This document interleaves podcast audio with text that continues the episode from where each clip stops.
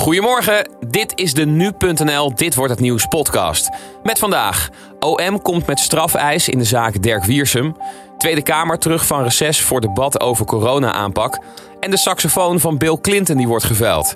Dat allemaal zometeen. Eerst kort het nieuws van Nu.nl. Mijn naam is Joey van der Velde en het is vandaag woensdag 14 juli. Het streefbedrag van 1 miljoen euro voor de vermissingszaak van Tanja Groen is opgehaald. Dat heeft Simon Vuik van Stichting De Gouden Tip gisteren bekendgemaakt.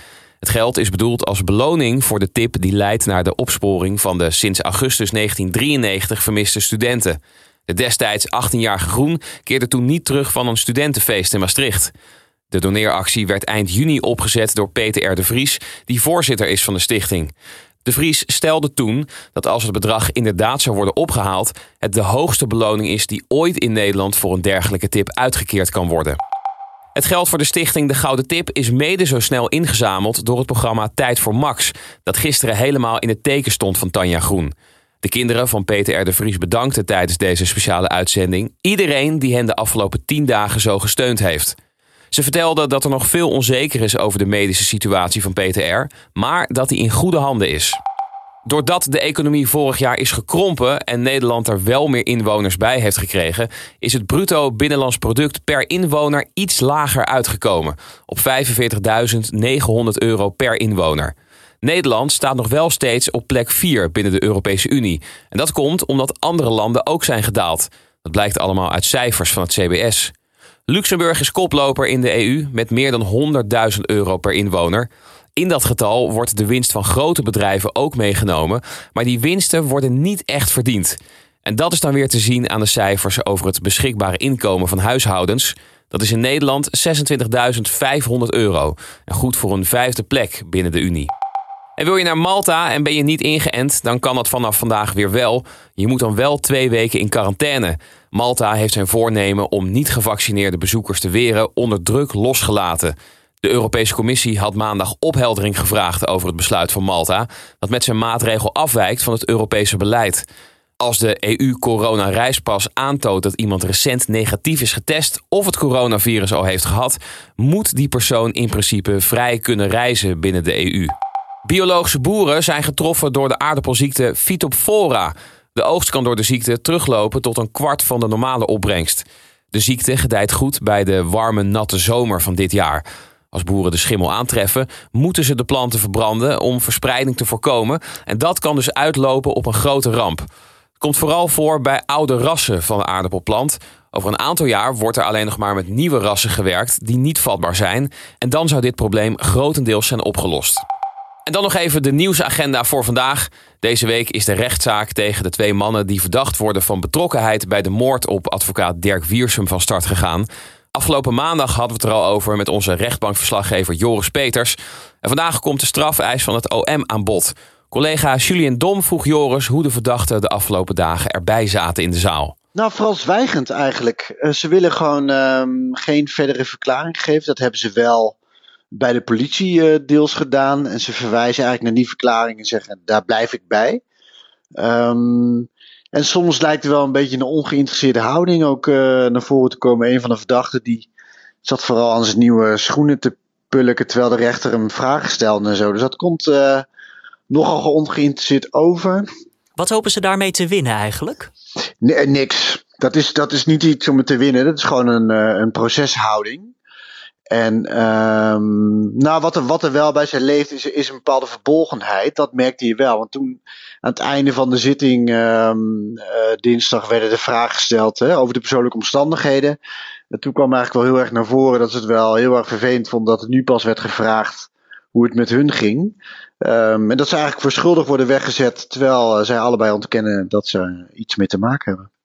Ja, ze ontkennen dus. Nou, de vader van Dirk Wiersum die heeft ook gereageerd in de zaak. Dat deed hij op video. Kan je iets zeggen over zijn verhaal? Nou, dat was eigenlijk wel eh, echt een indrukwekkend verhaal. De ene kant uh, omschreef hij het verdriet en het, het feit dat hij, dat hij zijn zoon kwijt was. Aan de andere kant gaf hij een uh, omschrijving van, van Dirk zelf. Uh, maar ook wel naar de verdachte toe van als Dirk nog had geleefd, dan hadden jullie aangeraden om de allerbeste advocaat te nemen. Um, dus ja, dat was, uh, was indrukwekkend. Hoe, hoe reageerden de verdachten daarop? Nou, die waren allebei wel onder de indruk hoor. Een van de verdachten zei: Ik ben zelf ook vader. En ik zie hier een vader die, uh, die zijn kind verloren is. En dat, uh, dat, dat grijpt me wel aan, zei hij. Maar verder alsnog daarna gewoon zwijgen. Ja, ja, kijk, op inhoudelijke vragen gingen ze niet in. Ja, ze zeggen: ik, wij, wij hebben er gewoon niks mee te maken. En alles wat ik daarover heb gezegd, dat, dat hebben we al laten weten. Nou vertelde je maandag toen we deze zaak ook bespraken in de podcast dat uh, de omschrijving van de verdachte niet overeenkwam met wie het OM ziet als schuldige. Is dat nog aan bod gekomen deze afgelopen dagen? Uh, nou, we hebben ook nieuwe beelden gezien van, van hoe het daadwerkelijk is gebeurd. En dan, dan zie je in de verte inderdaad de schutter. Uh, dan is er niet heel veel te zeggen over zijn postuur, maar hij lijkt inderdaad tenger. Nou, dat, dat zijn beide verdachten zijn dat niet. Um, en hij lijkt een bepaalde afwijking aan zijn voet te hebben. Hij liep in ieder geval heel raar.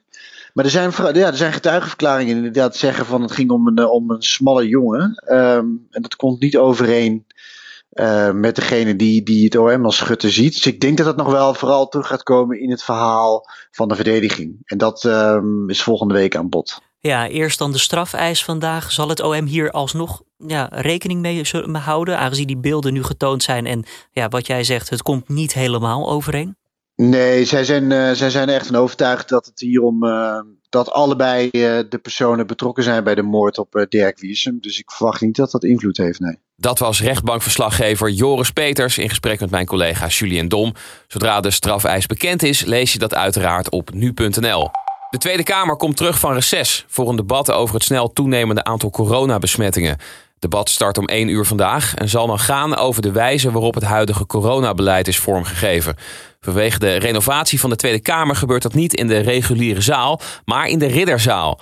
De eerste zetels werden vrijdag al tijdens een korte persbijeenkomst met Kamervoorzitter Vera Bergkamp weggehaald en ingepakt.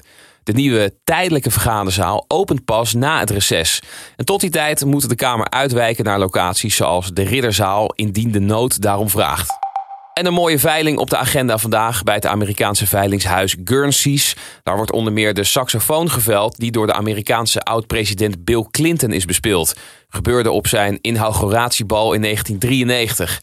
De saxofoon is trouwens ook nog eens door flink wat beroemdheden gesigneerd. Het instrument moet naar verwachting zo'n 34.000 euro opleveren.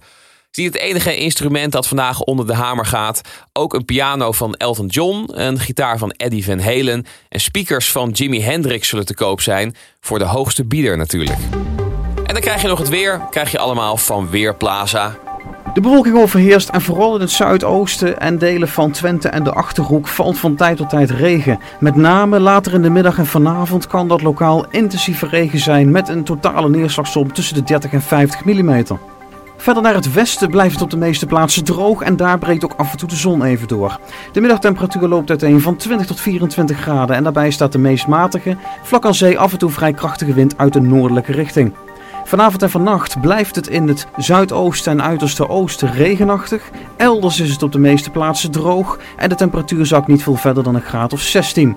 Morgen trekken de buien geleidelijk naar het zuiden weg en breekt vanuit het noorden wat vaker de zon door. En ook dan wordt het opnieuw 20 tot 24 graden.